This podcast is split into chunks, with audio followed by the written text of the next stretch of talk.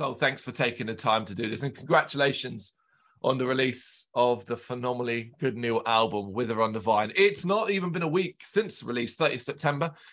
We are six days since the release. How have you found the reception to it so far? Yeah, really positive. There's some reviews in, read yours obviously. Thank you very much. And yeah, like really positive. Still waiting on reviews to come out really, because I know that there was a ton of releases that all come out like in the last week. So there's just, I guess, like a backlog. So we're still waiting on like some of the, you know, the bigger magazines and blogs and stuff to come out with reviews. But everything I've seen so far has been like really positive. So that's great. Yeah, super happy. Yeah, you're not wrong about kind of that week was an intense week of releases. So there's always that kind of like thing where you almost get buried if you aren't the size of, say, Slipknot, who released their album on the 30th as well and stuff like that. But yeah, I've been noticing as well the reception's been really, really positive, particularly not so much on the review front necessarily, more on the sort of fan listener comment section on social media and aspects like that. Is that something you've been reading? Do you pay attention much to that? Yeah, I do. Like, I know probably some musicians just put stuff out there and then maybe read very little reviews or comments, but I'm reading every one of them essentially, just because, well, one thing, like, we've been sitting on the record for a year almost before it came out, so I'm just curious to hear what people think of it. And obviously it was a while since our last record, so it's just curiosity, you know. Yeah, and like, you know, the fans that have been into the band for the first couple of albums, they've like supported us by buying merch and stuff over the years, even when we were inactive. So I'm just yeah, just curious to see comments and what they think. And yeah, it's been great though, like really positive, like you said. Yeah, and as you said, I mean, it's such early days. We've not even got close to the dust settling. This whole period, the build to an album release, and then the period after, it's such a long experience. Why? What meant that you had to sit in the album from a year? Is it purely what we all tend to think it is, the pandemic? No, not really, no. It was more, well, sorry, kind of is the answer. So, because we finished the record like more or less this time last year. And then we spent a couple of months sort of label hunting. So we sent us like, you know, some different people who felt like they'd be interested, and in the end, there was like quite a bit of interest, which was really sort of reassuring and kind of nice. But that got kind of sorted pretty quickly once like Candlelight came along, and I got talking to Darren and stuff. It was mainly that we wanted the physical copies, like the vinyl and everything, to come out all at once. And obviously, there's a huge delay on vinyl production at the minute. Part of that was possibly due to the pandemic, but mainly due to the war in Ukraine. So like nickel supplies for the stampers or whatever, for actually stamping the records. So that meant that there was like, it was 7 or 8 months out from delivery, which is longer than it had been, I guess, a few years ago. So mainly it was because we had a slot then for September. We wanted everything to come out all at once. If we could have released it probably, say, I don't know, May or June if we wanted to, if it was just digital and then vinyl was going to come. But we thought at this stage, no one's heard anything in a few years anyway, so we may as well just wait. There's no reason not to. So yeah, mainly that. So I think war in Ukraine and possibly pandemic, like supply issues and things adding to the lead time, basically.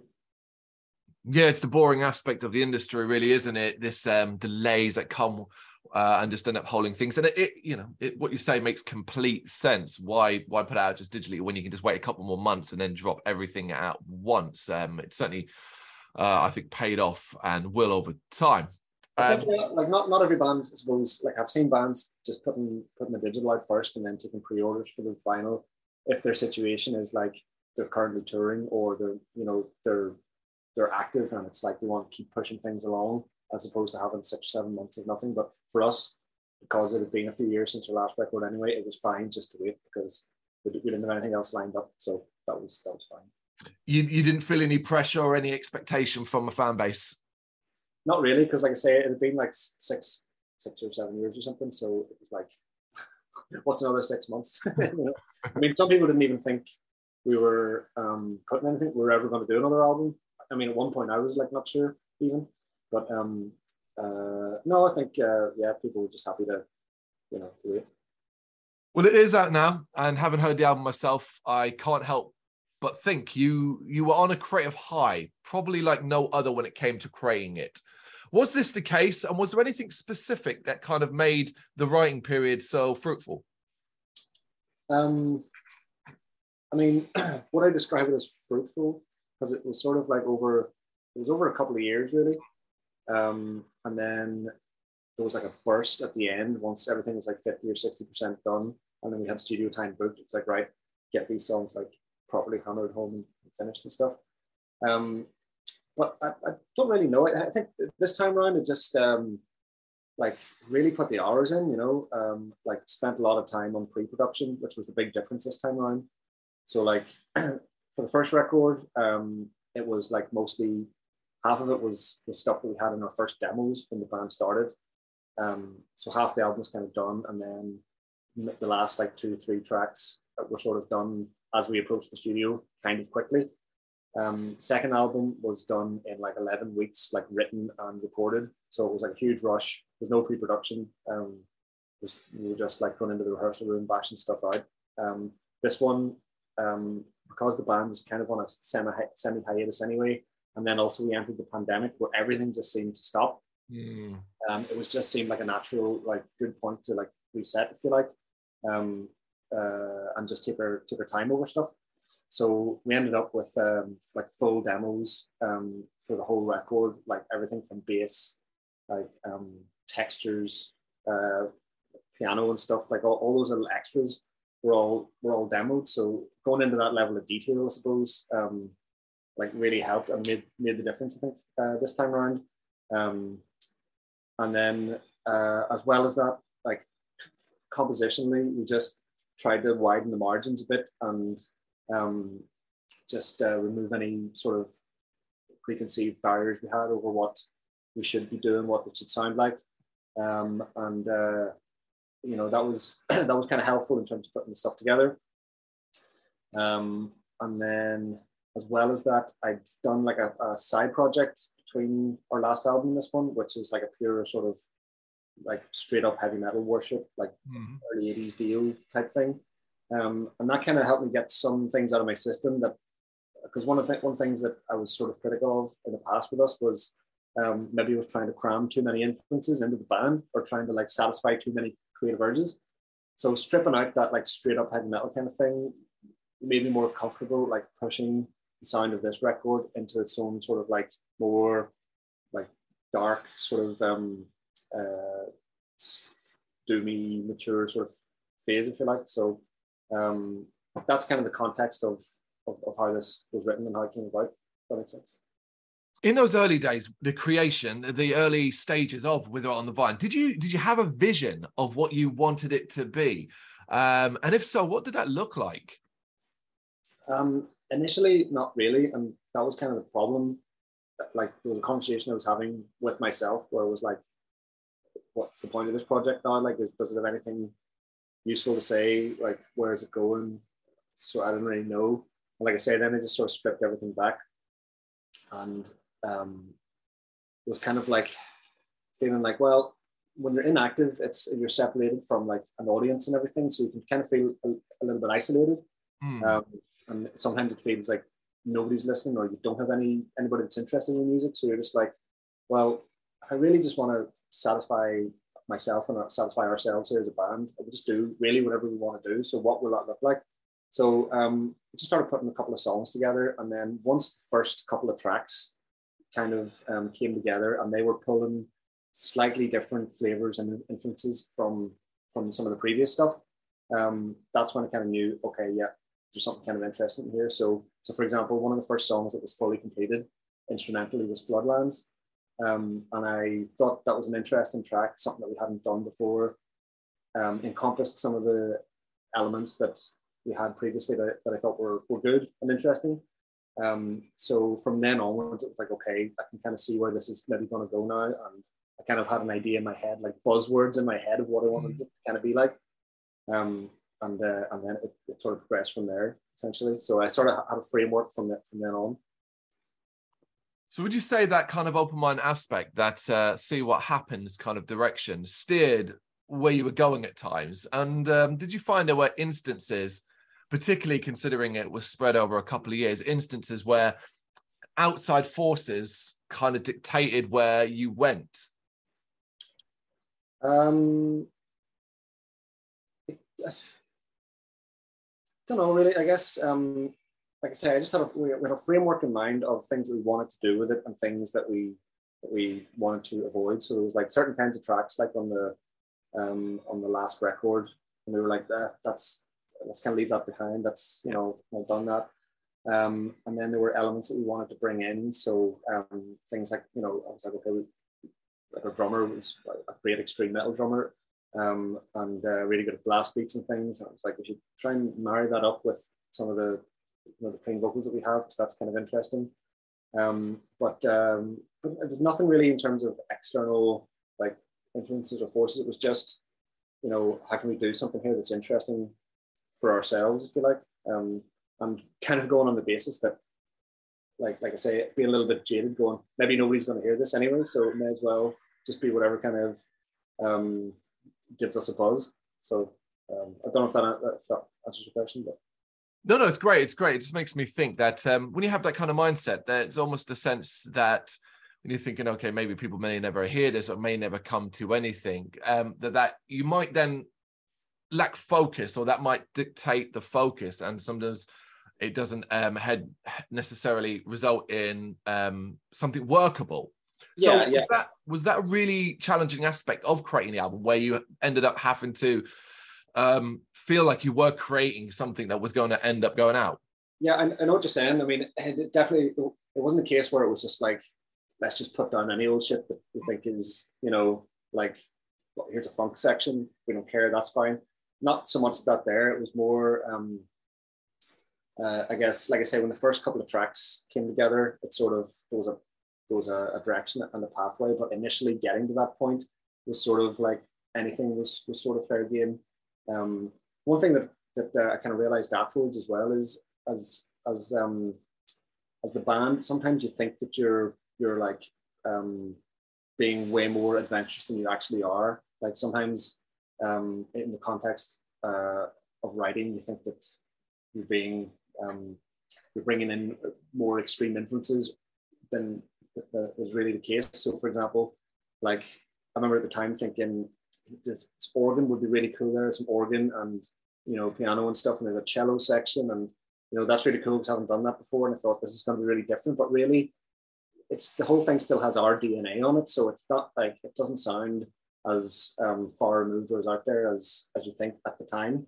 And that's one thing I sort of realized from talking to people that heard the album, reading reviews. It's not as much of a departure really as I kind of thought initially. You just sometimes you think that these things are, as I say, more of a departure than they really are.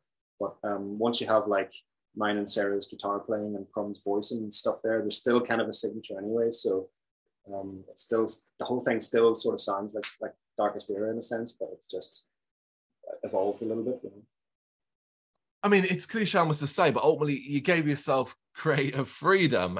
You know, when you're going to be working on a Darkest Era album, as much as you might try to drag those outside influences in, you ultimately know as well and how you feel you're going to have a specific sound. So I'm not surprised that the majority of people are getting that vibe from it. It's clear, even though it's, well, it's your best work to date, that creative freedom really paid off. But what were some of the more challenging aspects then overall, do you think? Was it just the too much time? Well, having a deadline and those kind of things can push things on for sure. Really though, like this time we didn't want to book the studio until we were absolutely sure that we had something solid, you know what I mean? But this time around, the whole writing process was different, simply because with the first two records, most of us were kind of living in the same vicinity. And we were still kind of like young, like early, mid-20s, and we're still in that sort of mode of like, you can go and practice every week, just get into a room on a Sunday or a Saturday.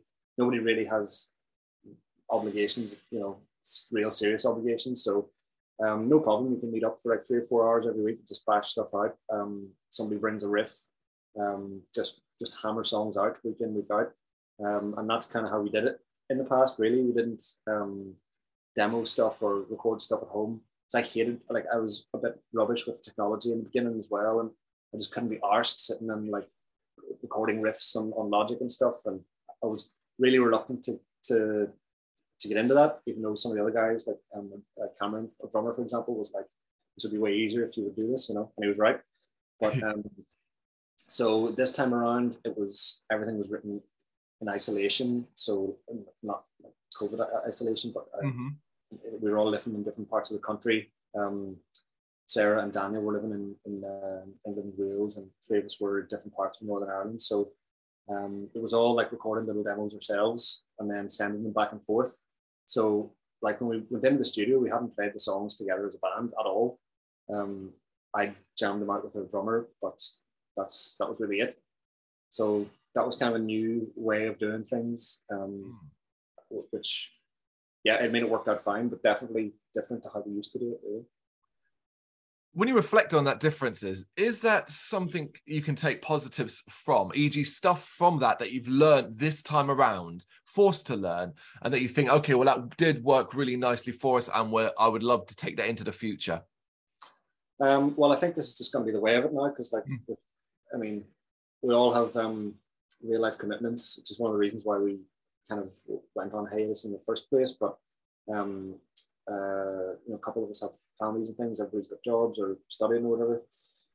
So this is going to be the way of it. We're never really going to be able to meet up and just jam for the hell of it. That's just not happening. Yeah. So this is how we'll do things. If there's another record, this is how it'll be done. People will be demoing parts and then sending them via Dropbox and all the rest of it. And I'm kind of comfortable with that now. And I definitely, for me, it was like a learning process, like writing things on my own and then bringing them to everybody else in this sort of form. And I'm kind of, like I say, comfortable with that now. I think it works well. I definitely work better having like things demoed and then being able to take a bit of space from them and then come back and stuff. So yeah, I think that's the way forward. And like a lot of bands are doing that as well. I don't know, unless it's like bands of like teenagers now, I don't know if anybody's really just meeting up every week and hammering stuff out, you know, and that's the way to do it, and not doing home recordings and stuff. So which is a shame, because I kind of, like, part of me does miss those like days where you're kind of just a big gang and you're hanging out, drinking beers and playing music every week, and that's like what you do. Like I do kind of miss that part of it, but yeah, in terms of if we do another record, this would be the way it's done, and I'll be happy enough. Yeah, you're not wrong. It's a very rare that I speak to any band, even if they're new or been around 20, 30 odd years, that still just go, oh yeah, what we do is we get to the lockup every week and just hammer out tracks that way. Just isn't how it's done. Real life commitments are too important, and it's very hard to make, as sad as it is, music your day job. Yeah, I mean, there's that, and then also like something we talk about a lot here is about younger bands coming through and comparing like this old man thing, which I am now, it feels like, but I'm comparing the scene now to how it was when we were coming up, and it just feels like at least when we were starting out, there was a lot of activity with other bands, and you know, loads of people forming bands and like playing gigs and stuff, and I'm not sure whether. Like in Belfast, for example, there are some, but I'm not sure there's that scene of like 18, 19, 20-year-olds like every week playing Slayer covers and you know, I don't know. I think it's things of the scene has changed a lot since then in general. So, but yeah, like I say, for us, this is just where we're at now. That's all right. You know. I'm just glad you're comfortable with it. That's the most important thing. And if it works for you and makes you happy, then hey, that's all that matters. Yeah, I mean, the other side project thing, part of that was to sort of try and like replace some of those. So like we played a bunch of covers together, and the plan originally was that we would not meet up every week and rehearse, but like we would just get together every once in a while and write some heavy metal, but also just like, play some covers and just have a laugh. Yeah.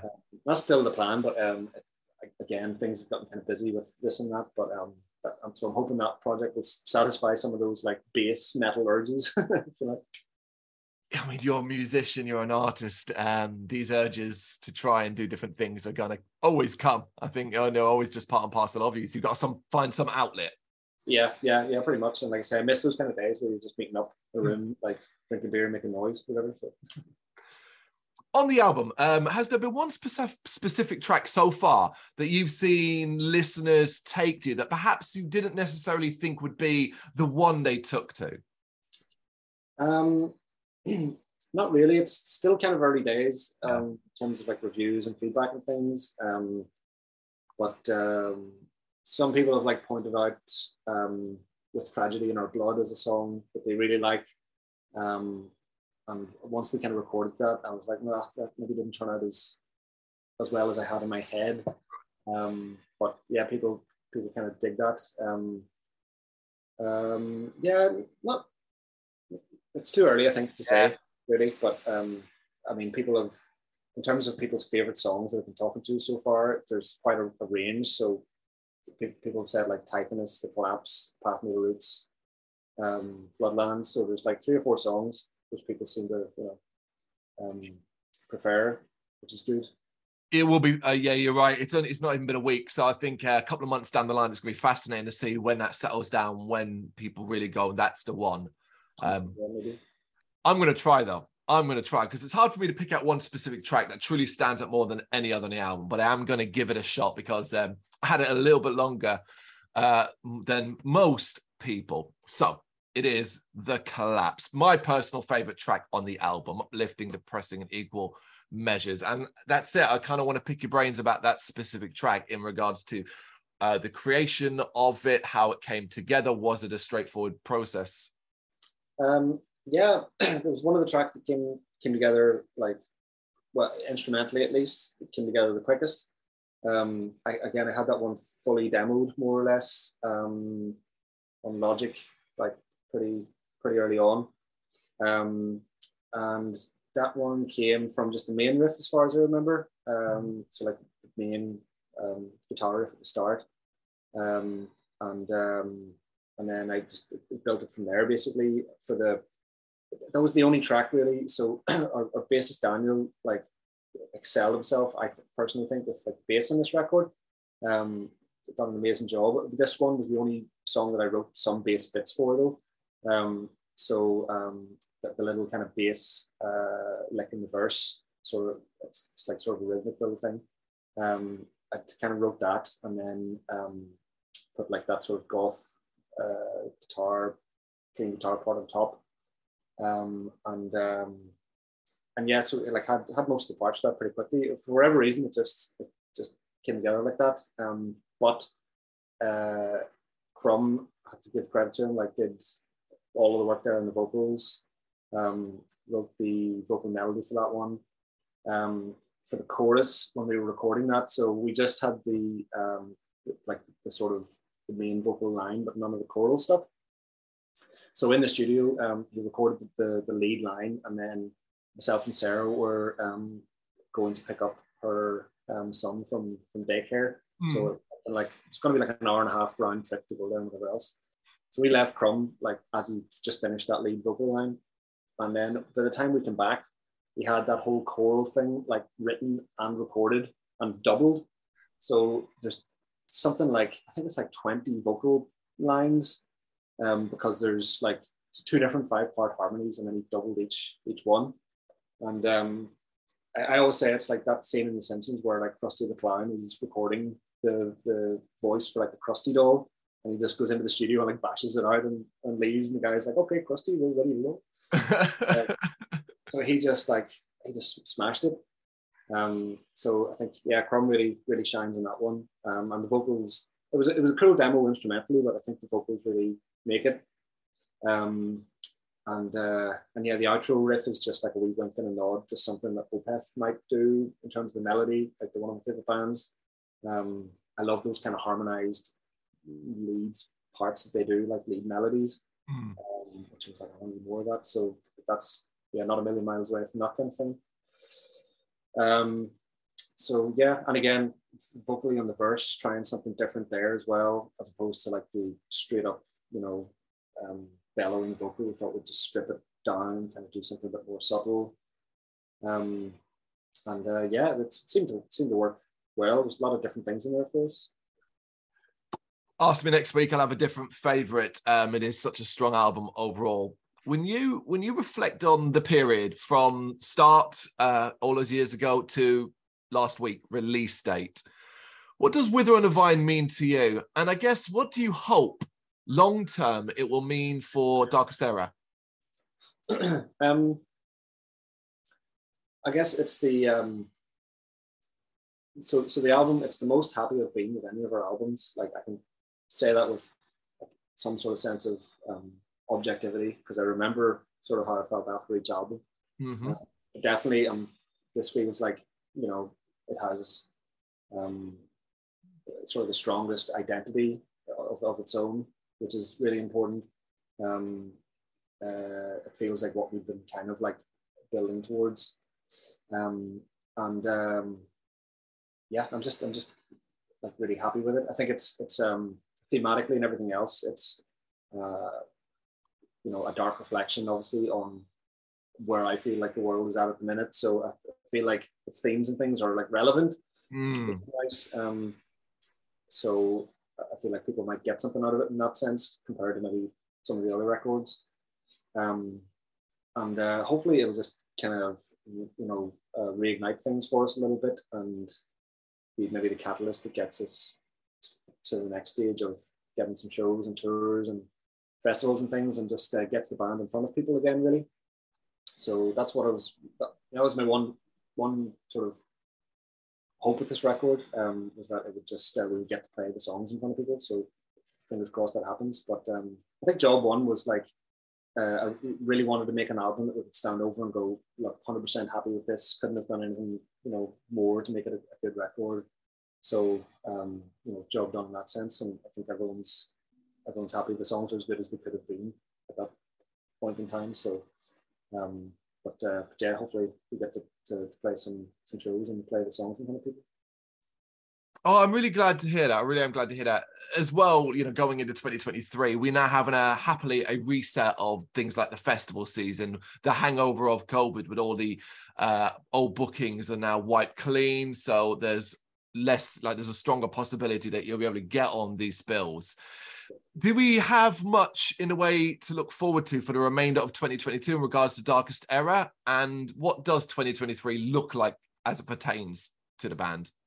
It's hard to say right now. Like we've done some shows already this year, because we'd always got some gig offers in the past. We declined a lot of them because it got to a point where I was like, it's been so long since our last record, I don't feel like playing, you know, gigs with these songs anymore. Like it's no interest, you know. Once we had this kind of new record on the horizon, it's like, right, well, we should maybe do some shows. So we did a handful this year. We have our album launch show in Belfast Saturday week. Yeah. And then that's really it for this year. And then next year, there's a couple of things on the horizon that we're going to confirm and just basically fill up some weekends and some stuff here and there. So there will be things next year. Nothing that we can announce yet. But like you say, the sort of slate is clean now because there isn't that backlog of 2 years of festivals that are, you know, being rebooked. So hopefully we should have some festival slots and things. What I would say is it's still like incredibly difficult for bands of our size really, because there's just so much music out there, so many bands, and everyone's trying to, you know, everyone's trying to tour right now, like literally everyone. And what you notice as well is that like a lot of bigger bands are sort of buddying up to share risk and share gear and share like resources and share dates and things, which means there maybe isn't as many opportunities for like smaller bands like us to tag on the opening slot or something as there might have been. So it's tricky. Like we'll give it our best shot, but it's definitely tricky out there right now for everybody.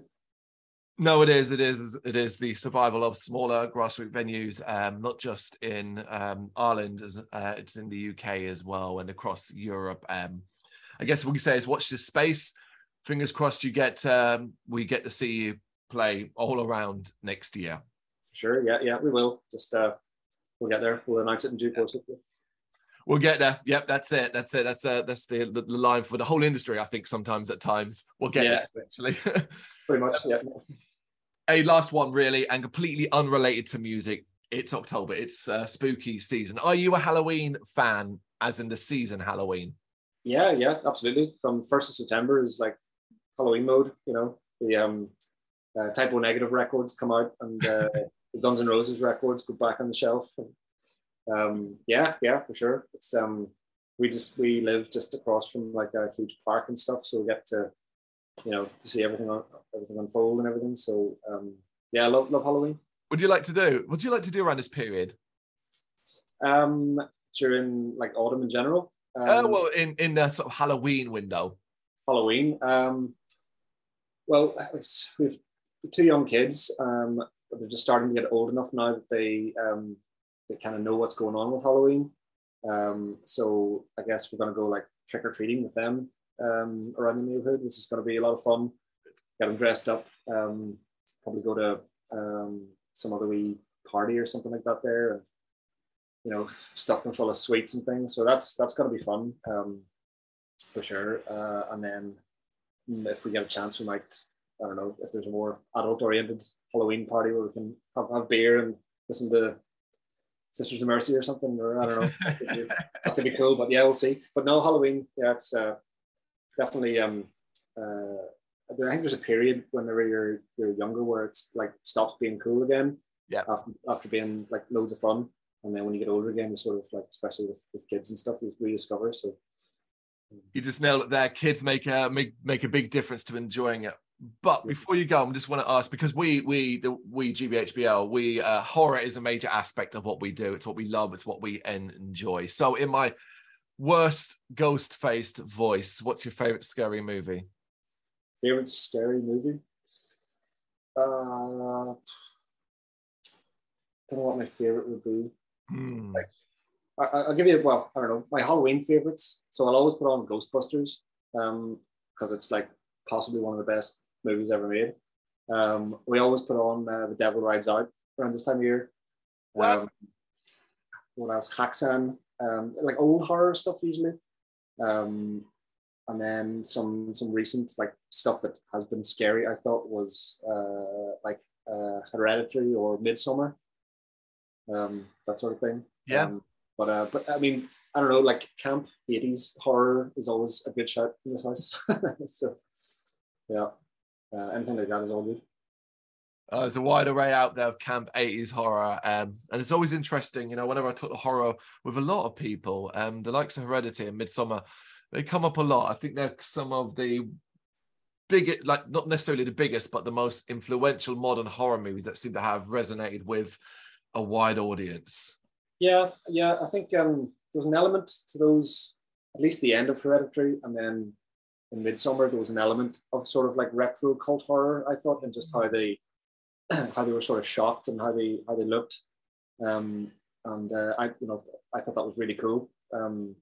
So, and I mean, after that we went through a phase of like I say, watching just some really old cult stuff that kind of like, especially in the heavy metal sphere or whatever, was aware of but had never seen. So stuff like Blood and Satan's Claw, those, and then some hammer horror stuff, and was it like Witchfinder General and you ever seen The Devil's Rain? Did I see The Devil's Rain? No, I haven't seen it. That's a check that out. That is a crazy cult kind of one. Like had Anton LaVey as like a producer, or I think involved in it, and it like stars William Shatner and a really young John Travolta. But it's a very occultish movie. All right, yeah, that'll add to my list. Sounds good. I think it's like 70s as well, so quite old. Yeah. Anything from that, like, it just has a, I don't know, an aura about it that's vibe. Yeah, exactly. Yeah. I think Christopher Lee's in as well. It's always a good show. Oh, yeah. Yeah, absolutely. All right, Ed, I'm going to let you get on with your day. Thank you so much for taking the time to do it. It's been an absolute pleasure. Wither on the Vine is out now by Candlelight Records. Check it out. It is spectacular. Thanks again, man. Appreciate it, mate. Thank you very much. Thank you very much for watching. If you liked what you saw, please help us out by giving us a thumbs up and hitting that subscribe button. If you really liked what you saw, consider donating to keep the website and channel running by buying us a coffee via our coffee page or picking up some merch from our Big Cartel store. You can check us out on gbhbl.com as well as via our social media, Facebook, Instagram and Twitter, as well as listen to our interviews via SoundCloud, Apple Music and Spotify. Just search for GBHBL. Games, horror and heavy metal. What else is life for?